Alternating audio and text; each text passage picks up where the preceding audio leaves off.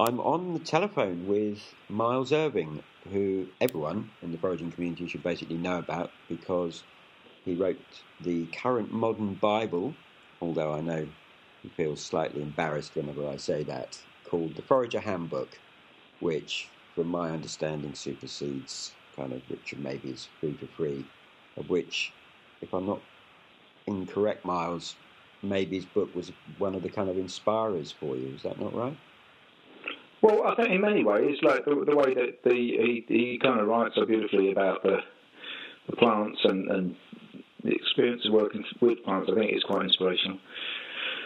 So how did how did the handbook come come into being? Did you just approach a publisher, or did they come to you, or was it something? Well, no, we were very fortunate. We had some press coverage in the Observer Food Monthly, and a commissioning editor for well, the, the commissioning editor for Ebury Press um, saw the article, had always wanted to commission a, a wild food book, um, and just thought, well, maybe now's the time. And uh, yeah, she got in touch. So it was it was uh, it was it was just an opportunity that was that was given. Um, I didn't have to go looking for it at all, but it was um, it was quite life changing because uh, it meant that I dug a lot deeper into um, the plants than, than I had before um, because I wanted to just be really, really comprehensive. So, whereas at the time I was working with what I could find in my area, this pushed me out to um, go and search for wild cranberries in Northumbria. Um, to try and find the, the one plant I never did find, funnily enough, was uh, was mountain sorrel. Okay. So I really made sure when writing the book that I didn't write about anything that I hadn't seen uh, tasted and uh, and and and then got some uh, sensible recipes for. But I did compromise with mountain sorrel, knowing that it was so similar to the other sorrels. I kind of felt that was that was acceptable. But I was recently had a visit from friends from uh, Finland who gave me lots and lots of mountain sorrel seeds. And whilst I don't normally uh, cultivate anything, I, I'm going to let let my wife cultivate those so that we uh, we, we get to experience that. Um, here. Because yeah. I still haven't eaten mountain sorrel in England. I have eaten it in Finland. Yeah, great. So anyone listening to the call, if you don't know Miles's book, there is a link at the bottom of this podcast, along with a link to his website and to um, a wonderful manifesto that Miles wrote, which the interview is going to be based around because it covers a number of salient questions that are kind of being raised in the in the media at the moment. Um, there seems to be a bit of kind of debate um, and the manifesto is called Born to Be Wild, a foraging manifesto. Miles, in it, one of the very first things you, you talk about is wild and wilderness as being deeply evocative. Yet most people, the kind of cultural perception is that wild and wilderness excludes humans. Yeah, well, did you know that's actually a very um, a, a originally very racist thing? I've only I've only recently discovered just just how uh, rooted in uh, a kind of racist um, colonial mindset that is. It turns out that the origins of the modern conservation movement are in places like Africa and uh, North America, where these great big national parks were, were declared uh, by people um, such as John Muir in, in America. Yeah. Um, and um, it was based on, on, a, on a total fiction of a pristine wilderness uninterfered with by human hand. But what they actually did was a kind of uh, ethnic cleansing there, because they gradually drove all the indigenous uh, North American people off the park. Um, I'm talking. Um, not even sure if I'm going to pronounce this right because I've only seen it written down, but I, I think it's Yosemite National Park um, in California. And um, there were situations where a photographer would be taking a picture of this so-called pristine wilderness unshaped by human hand. Actually, it was an actively managed landscape that North American uh, indigenous people had, had been using fire and all sorts of other techniques to manage and shape over thousands of years. But John Muir's photographer would be out there trying to picture it for their promotional material and fundraising material. Um, and he'd have to wait for the uh, indigenous people to get out of shot because they were there working on the land. You know, wow. uh, so it, it, really is really is quite dreadful. Um, and of course, this fiction and this fantasy is based on um, a perception of human presence on Earth, uh, which is which is um, well, in some sense, senses true, but it's a half truth. So, modern humanity, in the way that we um, uh, interact with the biosphere, is clearly pathological because our, our, our, our common theme or, or common mode uh, is is is total dominance. Yeah. And we, in terms of how we farm and and uh, and so on, we we are we are making sure that just one thing is going to grow on a piece of land. And with modern industrial farming, we actually can kill the bacteria in the soil and the fungi in the soil. We certainly put a lot of pressure on the on the other wildlife there. We eradicate other plants, insects, and so on. Um, and this is part of the whole um, modern paradigm. Well, that kind of human is is um, pretty damaging to wildlife, the biosphere, habitats, however you want to look at it. However, what is forgotten, where people um, adopt that mindset and suddenly say, we want to just carve off people pieces of the natural world and get the humans out, yeah. what is forgotten is that another kind of human, a pre agricultural human, uh, or non agricultural, I should say, um, because there are still non agricultural human societies now on Earth. Well, you see, they work just like any other species, integrated with the biosphere, integrated with the ecosystem of which they form a part. And the really interesting thought which, which is gradually formulated in my mind, as I've read sort of ecology and, and heard people talk about how ecosystems work, this idea of a keystone species comes up again and again. For example, in Yellowstone National Park, reintroducing wolves, which are considered the keystone species, means that you know the uh, grazing animals are kept moving; they don't graze things too heavily. There's, it's quite subtle and sophisticated what happens. But that basically causes the whole ecosystem to thrive. And the definition of a keystone species is one that has a, a disproportionately large effect on the overall functioning of an ecosystem. Right. Well, you see, it's clear to me that for good or bad, that's what we are. This modern situation, we've been a, a, a very destructive keystone species, but but the sense is usually a positive one. So, but, but perhaps perhaps that's not a valid use of the term. But looking at indigenous cultures, for example, the 50,000 year old culture in um, hunter gatherer culture in Australia, where an entire continent was actively managed by a culture which was um, pretty unified through uh, um, a sort of common uh, musical language of songlines, they, they coordinated the active management of that entire continent. There's virtually no part of that continent that wasn't actively managed by that culture. And the end result was increased uh, biodiversity and increased biomass. So there was actually more camel, uh, not camel, um, there was more kangaroo meat hopping around because of ind- indigenous land management. There, were more of certain wild roots, certain wild leaves because of what what they did. To me, that's a keystone species. They have a disproportionate effect on the overall functioning of the ecosystem, and it is a highly beneficial effect. So that's why I'm so opposed to this idea of, um, of wilderness, and that's why I see the role of uh, human beings getting actively involved, gathering, harvesting, yeah. um, is is is such a, a positive thing, um, uh, and I don't feel I need to defend it. Um, it's it's more that I, I, want to argue the case for why it's it's it's it's it's, um, it's really necessary.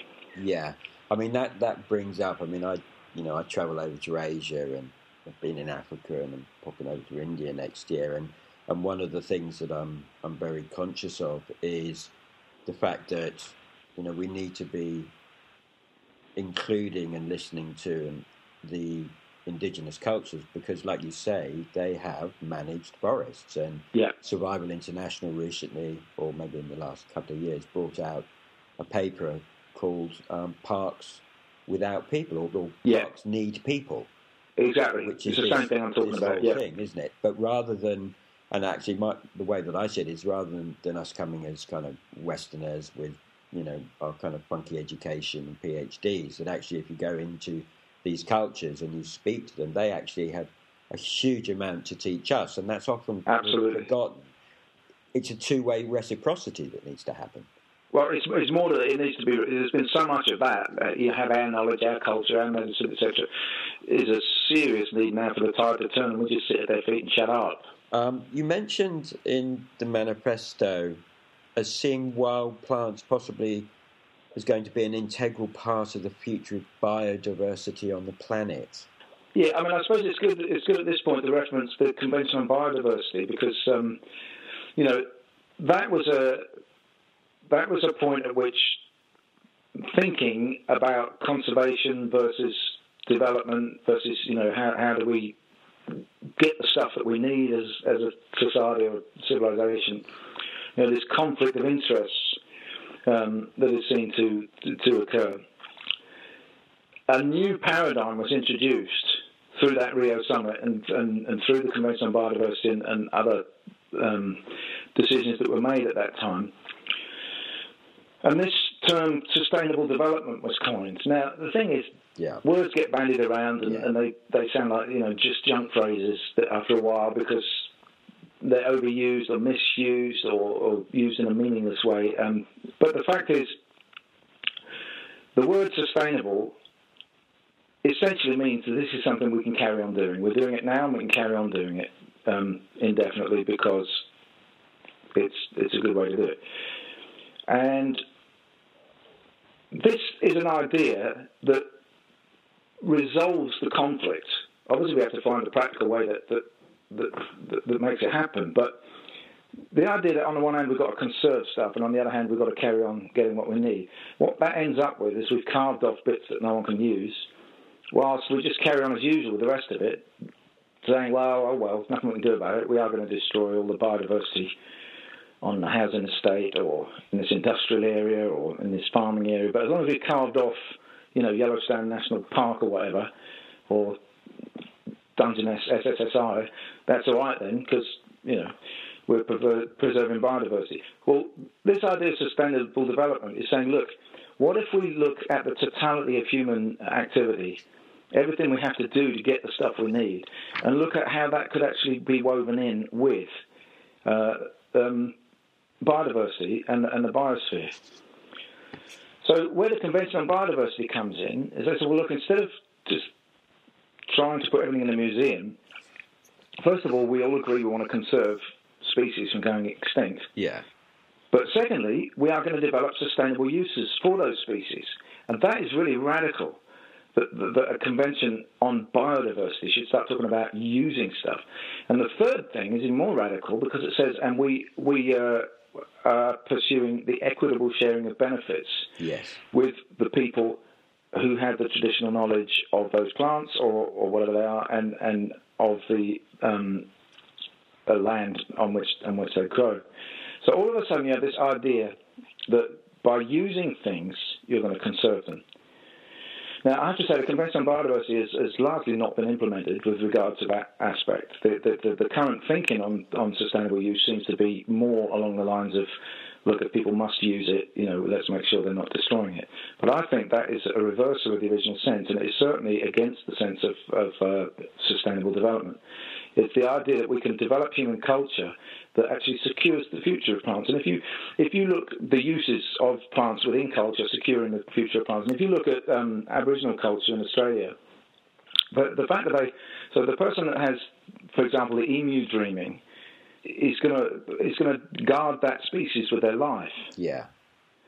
But on the other hand, that emu is integral to, uh, to and has lots of uses within within the culture. So there's there's a there's a there's a, there's a twofold aspect because it's part of their uh, use. They um, they have you know they eat the eggs, the meat, they use the feathers, all these different things. But then there's a sacredness that comes in their culture that, that defends and protects and ensures the future of it. And I think that's a model without without necessarily going back to a sort of animistic perspective that, that that makes them sacred in the sense that those cultures did. I'm not necessarily advocating that.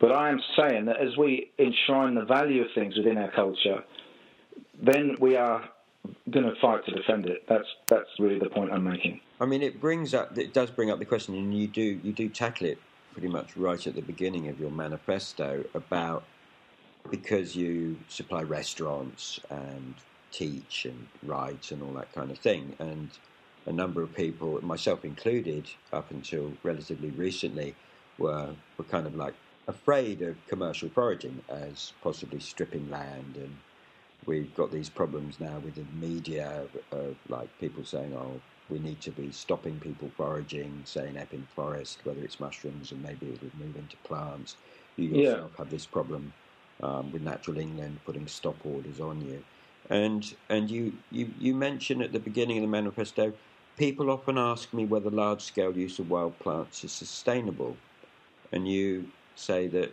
that's the wrong starting point. Well, yeah, it's the wrong starting point, as I said, because the, the, the, the current economic system that we have is clearly destroying biodiversity, it's destroying habitats, it's creating climate change and all these kind of things. So the, the right question is, you know, is is what we do now sustainable?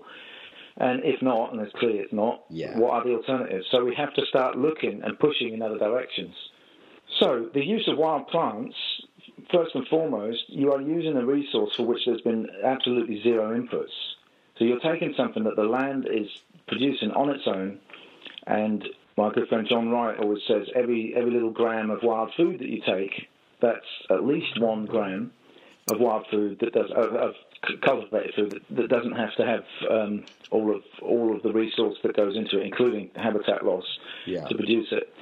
So that's the first point. But then the, the, the second thing is it is it um, is it possible to do that without without causing harm? The obvious thing for me, where our predominant method of harvesting is simply cutting leaves and stems, is, is of course it is. Yeah. Because Everybody knows that if you cut your lawn, it grows back. Everybody knows that if you prune a tree, it stimulates um, growth or, or, any other plant. Now, I don't rule out there being a situation in which some plants um, react badly to repeated harvesting, and you can find examples of that in, in just a basic wildflower book. They'll, they'll say that some uh, um, some plants don't tolerate animals grazing them because uh, it will stop them coming to flower if, if they're repeatedly grazed. So something like oxeye daisy, if, if you don't leave it alone at a certain point, it will fail to flower. Now it's a perennial, so it's taken an awfully long time for this effect to happen. Yeah. But we're aware of that, so we, we, we harvest that plant up to a point. We will take some of the flowers. There's a lot of flower that remains and puts seed down at the end of the season. But those are the exceptions. Most plants are not that sensitive to grazing, and they will tolerate much um, more drastic treatment than we're likely to give them because grazing animals will eat a plant right down to the ground. Yeah, yeah. And if they stay in the area, they'll they'll uh, eat it down again. So that's the issue with leaves and stems. If you're talking about flowers and seeds and roots, it is slightly different. We don't do that much work with roots, but we are careful when it comes to flowers and seeds that we're allowing enough to get back into the, the seed bank to um, to replenish. But even there, it has to be borne in mind the, the extravagance and sheer abundance of what is produced by wild plants. They have evolved not just alongside grazing animals, but by seed eating, alongside seed eating species. So yeah. they produce far more seed than are necessary for, for precisely that reason. So the thing is, where you've got where you've got examples that have arisen of, of unsustainable harvesting, these tend to be in, in one of two different situations. One is you've got just people that have gone after money with medicinal plants. They've gone after money, and that's a key point. Yeah. The whole foraging movement in this country, I do not believe, is is primarily motivated by financial gain. The yeah. business that I run, we make a very small profit. We draw a small salary, and you know, if it was about money, I would have gone and done something else a long time ago. Yeah. Uh, and I all the people I know that work in, in, in this area, they're doing it because they started out with, with the joy of their own personal experience of gathering plants. One thing led to another, and they either ended up teaching or, or selling stuff. But it's a way to be on the lands. It's a way to do this stuff and, and, and manage to make a living, which is a very wonderful thing. But the, the, the point is that what's at the heart of it is the complete opposite of a kind of mentality or outlook that would that would uh, suffer you know, harm and damage to be done. People would be mortified. And I've quote a case on the on the on my website of uh, a friend of mine who over harvested um, wild garlic fruits yeah. from a site. He did it for several years, and he just noticed that the wild garlic was drastically depleted. And he suddenly put one, two and two together. you know, the, it, this because I think he assumed that the the plant reproduced as much by bulbs as it did by seeds. Yeah. But what he discovered was that the seeds were absolutely essential to keep the population going. So, um, but then he shared that news with me. I put it on my website, and that's the way we, you know, we disseminate that information. But look, it's a learning curve. The point being that this guy responded really quickly yes. to what he observed. No lasting harm was done. There was a slight depletion of that population. The, the area where he did that is now recovering back to, to how it was. But guess what? Because he had that experience, I mean, it, it perhaps should have been obvious, somebody might say, but nevertheless, that information is now being disseminated, and other people won't that, make that mistake. But the point is, would somebody make that mistake and go, "Oh, I don't care. I'll go somewhere else and get some garlic"? Nobody that I know would. Yeah. Everybody would be thinking, "Oh man, I'm gutted." You know, we've we've we've we've done some harm there. What can we do? You know, that would be the immediate response. Now, elsewhere in the world, you've got people that have got into like medicinal plants because there's a high premium on them, selfish point of view, um, and there have been instances. Um, I think I can't remember if it was you. Somebody was telling me about it the, the other day of a specific area where, where that had happened. Um, yeah, I mean, on, that, I think that might have been me because one of yeah. my, my, concerns when I was travelling um, yeah. Was seeing Devil's Claw, which is one of the actually it's one of the it's an interesting point actually, Martin. I don't know. It'd be interesting to get your take on it. Is that Devil's Claw is a is a very much in demand medicinal plant, um, yeah. and gathered in Namibia, I think, and so it's being stripped. And, and one of my former friends was um, was actually writing the manual to teach the local folk, indigenous people, if you want to call them that, certainly the local folk, to harvest sustainably because poor people think short term. And we have to put this in context compared to our Western lifestyles. That when I'm talking poor, I'm talking you might not eat tomorrow. Yeah, but when you're talking that kind of poor, Robin, you're also talking something else. You're talking uh, dispossessed. Yeah, absolutely. Because that kind of poor didn't exist until the kind of disruptions that have happened yeah. as a result of colonisation and so on. Yeah. So the same people pre-colonisation would not have been unsustainably harvesting Devil's Claw. No, they wouldn't. No, and actually, that I don't think their their intention is necessarily is is that kind of selfish thing. It's actually well, if I gather this plant, then I can sell it and I can get some money and I can feed my family. Because yeah. the way that they're they're kind of being being taught to, to harvest is that if you if you leave that amount this year, you'll feed your family one meal a day. If you leave that amount the next year, you'll feed them two meals a day, and then the next year it'll be three meals a day. So they, they get it on like a real basic survival. You know, your kids aren't going to die basically. Um, but actually, yeah. what the point I wanted to ask you is that the interesting thing with Devil's Claw, from my understanding, is that um, is that actually if you try and grow it as a monoculture crop, or you try and bring it into the agricultural system, it loses its medicinal properties. Fascinating. That's yeah. really, that's really, that was I found like, wow, what but can you see how that would be that would be here? such a powerful thing for the, the, the, protection of habitats? Say that again. All of us, how that would be such a powerful thing for the protection of habitats? Because if if you need wild land to get Devil's Claw that works, yeah, there's another reason to not develop that land. And that's what we're looking at, like the, the, global potential for, for the, the full. And this is why we want to push the foraging thing as, as far as it will go. We don't want to just say, oh, let's just take a couple of leaves. If it's possible to harvest a greater, a, a greater amount of volume from a plant without doing any harm, we think that that's what should happen we're, kind of the opposite way around to let's just let's just be um, taken as least as you can. Yeah. Because we're bearing in mind if that wild landscape is a productive landscape, it will stay a wild landscape. So the more productive it is, the better. Obviously, considerations have to be made to to um, to other species if there's anything depending on it. But look, where we've been picking sea kale down at Dungeness, yeah, the only thing that depends on that um, sea kale other than us are the blinking snails.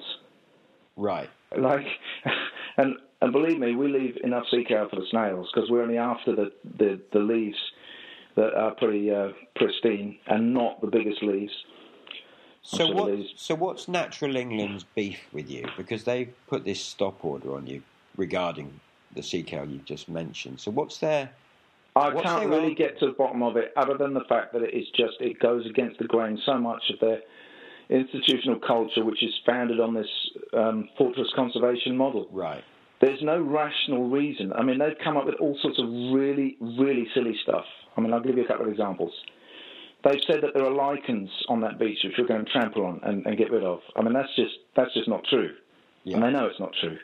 The species of lichen they're referring to doesn't grow anywhere near sea kale. It's a species of, of uh, much more established um, shingle. Interestingly, established shingle where plants aren't growing, but but nevertheless much further in, not on the outer ridges where the sea kale is. Yeah. The next thing they've said is that because we take the leaves away, they won't rot down in the ground and won't and won't produce uh, you know organic material in the in the in the shingle. Yeah, which to me that's bizarre. We leave the biggest leaves; they're all rotting down. I mean, and, and anyway, half the leaves blow away. That's just a really clutching at straws kind of argument. And then thirdly, that seeds that are blown along the beach won't get caught underneath the sea kale. The only reason that would be of any significance is if it was in any way possible for a seed that's just got trapped under the leaves to germinate and grow. Nothing germinates and grows under great big, heavy duty, thick cabbage like leaves of sea kale. Not even sea kale seeds themselves are going to germinate under those conditions. So, I mean, they're just really, really silly arguments. It's the best they've been able to come up with. Oh, and the other thing they say is that we're going to stop the um, the uh, succession of plants on the shingle. Right. So in other words, and they even go as far as to say because we've walked up and down the shingle, uh, or people have, that there are plants not growing there that would be growing there.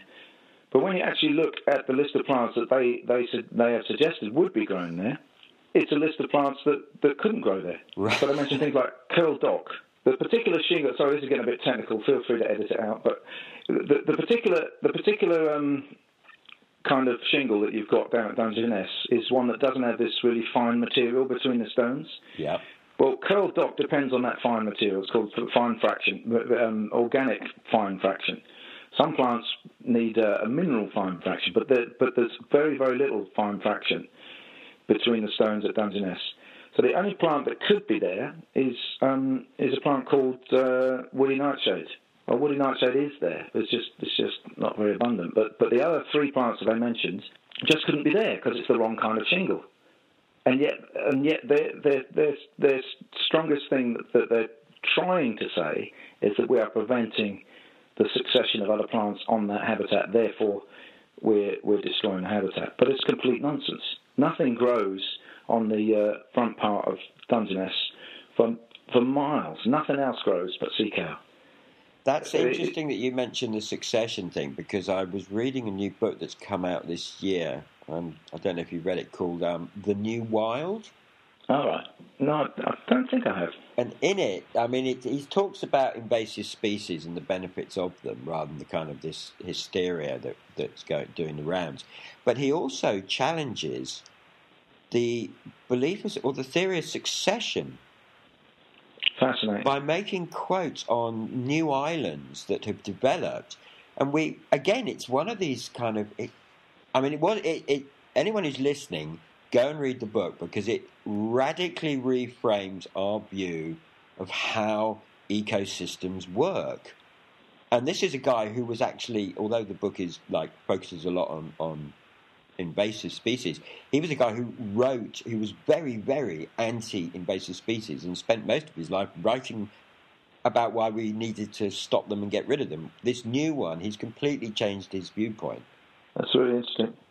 Worth checking out, especially when it comes to using that word succession. So it's, I don't know, I mean, it seems like we're moving in, we're having almost a complete well, you mentioned it, like a paradigm shift in how we are. I think we really need a paradigm shift. And the point, the really interesting thing about that Natural England case is that Natural England, as the statutory body for for um, protecting the environment um, and, and, biodiversity, is, is their their main function is to, is to um, uphold our obligations under international law, Yeah. which includes the Convention on Biodiversity. You see, so it's it's really interesting because. And, and, and, the, and the whole sort of designation of SSSIs now is based around uh, the notion of um, ecosystems and ecosystem services. The Convention on Biodiversity is absolutely integral to that. So you see, they are actually obliged under international law to be promoting the sustainable use of plants. Right. Whereas this move they've made against us to stop us from touching the sea kale, Yeah. even though there's no there's no um, there's no evidence of harm whatsoever, is actually going against our international obligations to promote the use of plants in a way that, that, that is part of our efforts to conserve biodiversity.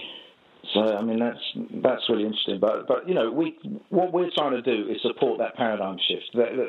It's kind of negative to be up against someone saying you stop doing that, you shouldn't do that. But we're really trying to walk kind of ahead of that and say, look, I know you see it that way because you're thinking about it this way, but here's another way to think. We're really sure that this is this is the way forward.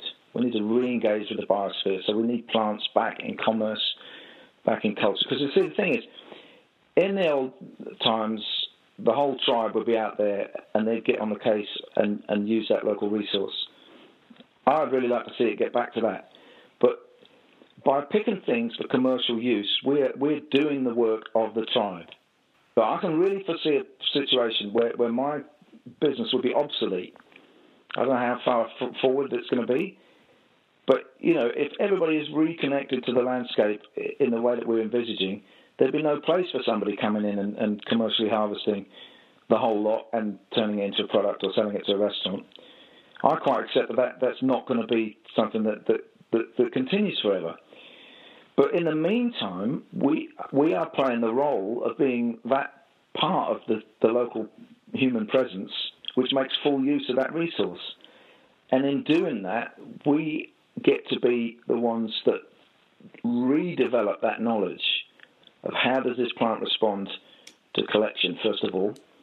But second of all, so we want to get back to the kind of knowledge that in, indigenous people had and, and in many places still have, which is how do you manage the landscape to actually increase the amount of wild food that's available? Now, that's a whole area of thought. I've only just realised there's there's people working on it and, and writing books and, and publishing stuff, Yeah. as well as people still practicing it in various parts of the world that, that haven't lost their traditional knowledge. It's a thing called ethnoecology. I didn't even know that existed, but I've recently There's a tapped lot of into some ethnos, aren't there? there's a lot of ethnos, yeah, but but but ethnobotany, you could be forgiven for thinking that that's people wandering around grabbing plants and finding uses for them, but it's just as if you know they're passive. They just gather, you know. Yeah. Whereas this idea of ethnoecology brings a very different idea in, in there. It says, well, these people are, are almost more active than farmers. They're certainly more switched on to the Yeah. complexities of, of the environment, and they're influencing the environment in much more complex ways in order to promote greater abundance of, of wild plants. Now, that's the thing that we feel like we're just on the threshold of. We think, okay, we've we've got the hang of most of these plants, how to harvest them, when to harvest them, and we're pretty sure, okay, we know we're not having an adverse effect. We've been doing this for 10 years. We're still getting the same kind of yields and, and so on. But but now we're, we're starting to think, okay, we, need to get more subtle about this. Are there different ways we could do it that, that, that will have different effects on the plant? Other other things we could do, just small things that would mean that this plant grew more. The one thing we have done over the years is to grab seed and chuck it around. Yeah. So I mean, wild cabbage, we always we always grab the wild cabbage and just just chuck the seed around. Yeah. When we're harvesting crow garlic, we, we we'll take some of the bulbils, then I'll keep a whole load more bulbils, and I'm wandering around the site and and and scattering them. So we make sure we're we're serving the plant as much as as, as we're taking it because we're taking that seed material. We don't harvest the uh, wild cabbage seed, so we just we just scatter them. So I mean, we we've had little little bits that we've done like that, but that's that's the threshold we're on now because we we we, we want to get back to that um, much more profound level of interaction with the, with the landscape. But the point is, Robin, if there's not large scale commercial harvesting, where is the drive for that? We're not going to get that understanding. We're not Yeah. going to get that knowledge of how could there be more of this or more of that, or how could an individual tree perhaps yield more. Or we're not even sure how to frame the questions at the moment. I'm busy studying what North American indigenous people did. I've spent some time looking at the uh, the Australian example. But that's what we feel the, the project has to be for the future. Um, and, and the point is, unless it's large scale harvesting, it's not going to answer those questions. And, and, we feel that the future has to be that we understand how to make wildland more productive uh, so that everything benefits. It's, I mean, it's interesting times because I was recently up north teaching in, it was one of the giveaways that I don't blab about normally. Um, on my site or anywhere. I just privately do them. And I was teaching one of the most disadvantaged communities in, in Britain, I would imagine, where 14% of people own, own cars. There's no local shops, so they have to get on a bus to get, get to a supermarket. 40%, because they're so poor, 40% of their debt of their weekly food budget was on spent on just transport to mm. get to the supermarket. Food parcels are just commonplace. Government's basically mm. given up on them. Um, and they've had to pull together. Now they're part of a mining community, so they still have that kind of thing of. Uh, I was amazed because it was like, well, how, how how come it works here? You know, we have all this talk about transition town and reskilling and resilience in local communities, but these people are doing it. I mean, really seriously doing it out of necessity, not out of some kind of oh, I've got a comfortable lifestyle. Let's let's be a little bit alternative. Yeah. Um, and when I started, you know, I taught them foraging, and they were just. I mean, the emails I was getting, the posts I was getting of of them actually gathering wild food, creating um, nutritious, healthy meals for themselves. Mm. Because we're talking communities where in the food parcels, there's a there's a little booklet that goes out as how to spread a potato, a jacket potato, over two days' meals. I mean, you know, most people listening to this would think that that was some third world country, but yeah. this is happening now in Britain, and you know, and how that they could they're working together where they're not actually stripping the whole lot. One person isn't just going in and cleaning it up; they're working together in a way where everyone is, is cared for and looked after with food. Anyway, I don't know where I'm going with that one. Actually, I just wanted to put. Well, no, I, I, I think the, important thing to, to, to see with that though is that they're parallel threads, and they're both really really important because what the um, the the commercial foraging thing has done with um, high end restaurants using these plants is it's is it's pulled something out of total obscurity or, or worse. You know, it's seen as as as almost rubbish yeah. A lot of these plants grown in lawns or, or you know, in in uh, in among the flowers, getting yanked out and thrown away, and really cursed as as weeds.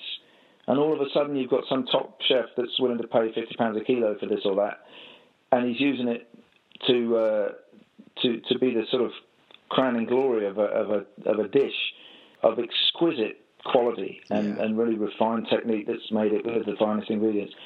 All of a sudden, the value on that thing shifts exponentially. Uh, and so you see that the the the, uh, the, the rest of the culture suddenly sees that as something that is really good and really valuable. And I think and because it's it, so, it's got to come from both ends, basically. Yeah, it's, it's, all working together. Yeah, no, I agree. It's all it's all spokes on the same wheel. You know, we were talking yesterday, and talking about, you know, I was saying about how plants and, and food, you know, that's my way into the natural world. And then I mentioned stars and mountains or whatever people want to get into. And, and you made the point, very valid, of that actually, even though wild food is being served on the Michelin star tables around the world, that because it's food, because it's something we take into ourselves, it changes our our body, it changes our chemistry. And one of the things I, think, I found I on on, yeah, sorry, on my walks is that you know I get people who come on my walks because they've had food, and I used to be not not against. I'm, I'm not against. I work with some really top chefs, but it, it, there was always seemed a little bit of a kind of out of contexting of having wild food served, say, in the middle of London on a restaurant. Is that really connecting them to back to land? Well, no, it isn't in the sense that they're not actually going out and getting their hands dirty. But what it does is a cat, it, it's a catalyst, not obviously for everybody. Some people it's just a tick list, but for actually a very large number of people, it awakes something in them. Like, you mean this is from the hedgerow, and this is how it's been beautifully presented. I want to know more. Well, it means next time they look at a hedgerow, they might not recognise that plant, but they'll be aware there's something in that hedgerow I could eat. Yeah. It, it makes them look at it differently. And I think I think the other thing is that the other thing that's going on there, which I've already alluded to, is this general heightening of, of cultural value. And I think that is really important because it affects people at every level. It, it means that people are conscious of something, they're aware of it, but in being aware of it, they think this is something really good, this is something really special. And if it wasn't for the top chefs, that wouldn't be happening. Yeah. At least not in the same way. Now, there's all sorts of ways things can come in, you know, and people that are into health food or raw food or vegans that want to eat more plants, all of those people can, can contribute to that general process of, look, we're becoming more aware of what, what's there. Dandelions are really good for this reason or that reason, and they're thinking more from a health point of view. But it's really important that the chefs are doing it from a look. This is really good food, from from a from a, a another cultural angle, and they're celebrating flavour and deliciousness and, and texture and, and, and, just the whole extravagance of, of a wonderful meal. And I think if if we if we if we see what's happening there, this is on a completely different level to the merely um, imaginative engagement that people have with with something like bird watching or or stargazing. And I'm a keen bird watcher myself, so I'm not I'm not rubbishing that. But I'm saying when you when you actually engage with something with food, it's it's yes, you've taken it into your body, so it's becoming part of the molecules of it. So that is that is a really strong thing that's happening. But prior to that, it's it's it's you're taking it into your experience. It's not just your eyes that are seeing it as you would with bird watching. You're tasting it, you're smelling it, you're sensing the texture in your mouth. And if you, if you take it a bit further and you do start gathering some plants, the memories that you have of going out and gathering the place, the, the sensations, all of that. Again, that goes much deeper yeah. than the memories that you would have of, of, of spotting a rare finch or something. So I just think, in terms of a means of engagement, of, of getting people back in to the world around them, there's there's a lot of threads to this, um, and and uh, it's it's it's it's stronger than some of the other ways that people are choosing to do that. Yeah, I think I think it's um, especially when you mentioned that thing about memories. I mean, I remember talking to Frank Cook, who was my plant mentor, and how who you know came to visit you when he was over from America, mm. and I remember him talking to me, and I said, you know, something something's really weird's happening to me, Frank, is that the more I'm foraging, the more that I'm eating wild edible plants, I'm suddenly having memories that I'd completely forgotten about as a kid growing up in the countryside yeah. coming, literally flooding back into my consciousness that I hadn't had completely forgotten about. There is this. It's almost a, a. I don't know whether it's a primal connection or there is something very, um, very powerful and very deep, not to sound too woo woo, about picking, crushing, smelling, nibbling, and then finally yeah. eating a wild plant that just yeah. makes certainly me, and I know from talking to many other people, makes us feel so integrated and integral yeah. within our environment. Exactly, we're back in it, and, and it's in us. Uh, yeah. So, so you mentioned at the towards the end of your, your manifesto this this um, concept of terroir, which comes from, from the French, and could you just kind of explain a little bit about what terroir is? But also, you mention um, it, how, how terroir may point the way for us to find our 21st century ecological niche as a species. Uh, yeah, well, I mean, it's it's it's it's, kind of that uh, keystone species thing that I've mentioned, and it's kind of that uh, eco-ecology thing. But it's it's it's basically the concept of terroir is that you have um, food from a particular place which expresses the landscape, but it also expresses the culture. So it's um, it's a way of um, people being embedded in the landscape because they're embracing stuff that grows there, and, and, and then they have different ways of using it, which is peculiar to their their own local traditions and so on. Where where you get into wild food, I think the terroir thing becomes much stronger because unlike grapes or some kind of cheese, are around domesticated species that come from somewhere else. A wild food terroir is, is much more exciting because it's like uh, I mean there's there's a there's a root to the word wild. I think it's a, it's a German word. I'm not sure, but it basically means will. It's got its own will, and these plants are growing where they have chosen to grow. It's not that we have manipulated the landscape and the seeds to get them to grow and, and then prop them up with all sorts of artificial inputs. You know, these plants are growing there because that's a place that's, that's good for them, and, and, and, and they've almost chosen to grow there. So the presence of a wild plant reflects that landscape much more purely than something that we've had to manipulate in order to get it to be there. So when we start basing culture around that, we are having a culture that is shaped by that. Yeah. Peculiar ecological condition or geological condition or climatic condition or the combination of the of the rest of them. Then, of course, you come on to all the ideas of, of um, how you're going to work to not only maintain that resource but uh,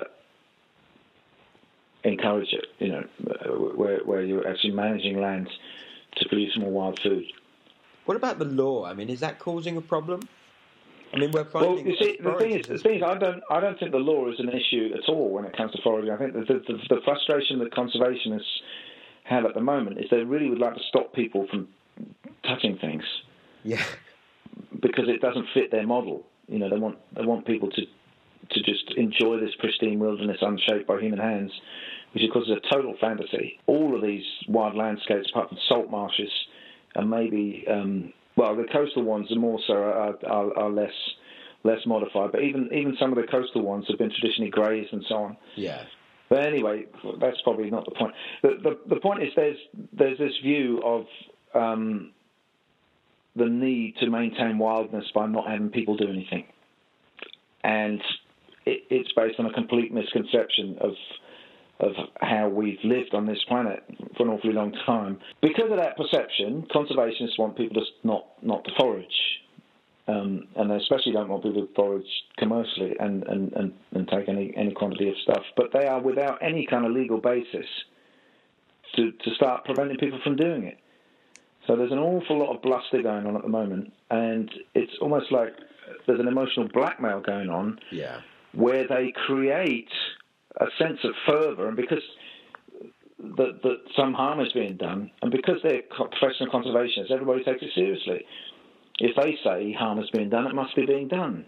When there's actually, when it comes to the the, uh, the controversy over mushrooms, there's plenty of peer-reviewed journal articles yeah. which show that mushroom foraging does no harm whatsoever. And then there's this, the evidence of entire countries like Poland and Italy where people forage pretty much every mushroom that comes up as soon as it comes up, have done for hundreds of years, and the mushroom population is, is unimpaired. You have this bluster that goes on, which is basically emotional blackmail to, to whoever, whether they be judges or, or, or the general public or journalists, you know, that's like, well, something's got to be done because there's all this harm, yeah? Yeah. I mean, it's really damaging, isn't it? And everybody goes, well, if you say so, you're the conservationist. Yeah. This is really, yeah. it's really dodgy because the, the, the, the evidence is in totally the opposite direction. Really cool talking to you, Miles. Thanks for coming on. And for anyone who wants to know more about Miles's work and his organisation, he runs a website called forager.org.uk. So, speak to you later, Miles. Yeah, great. Thanks, Robin. Right.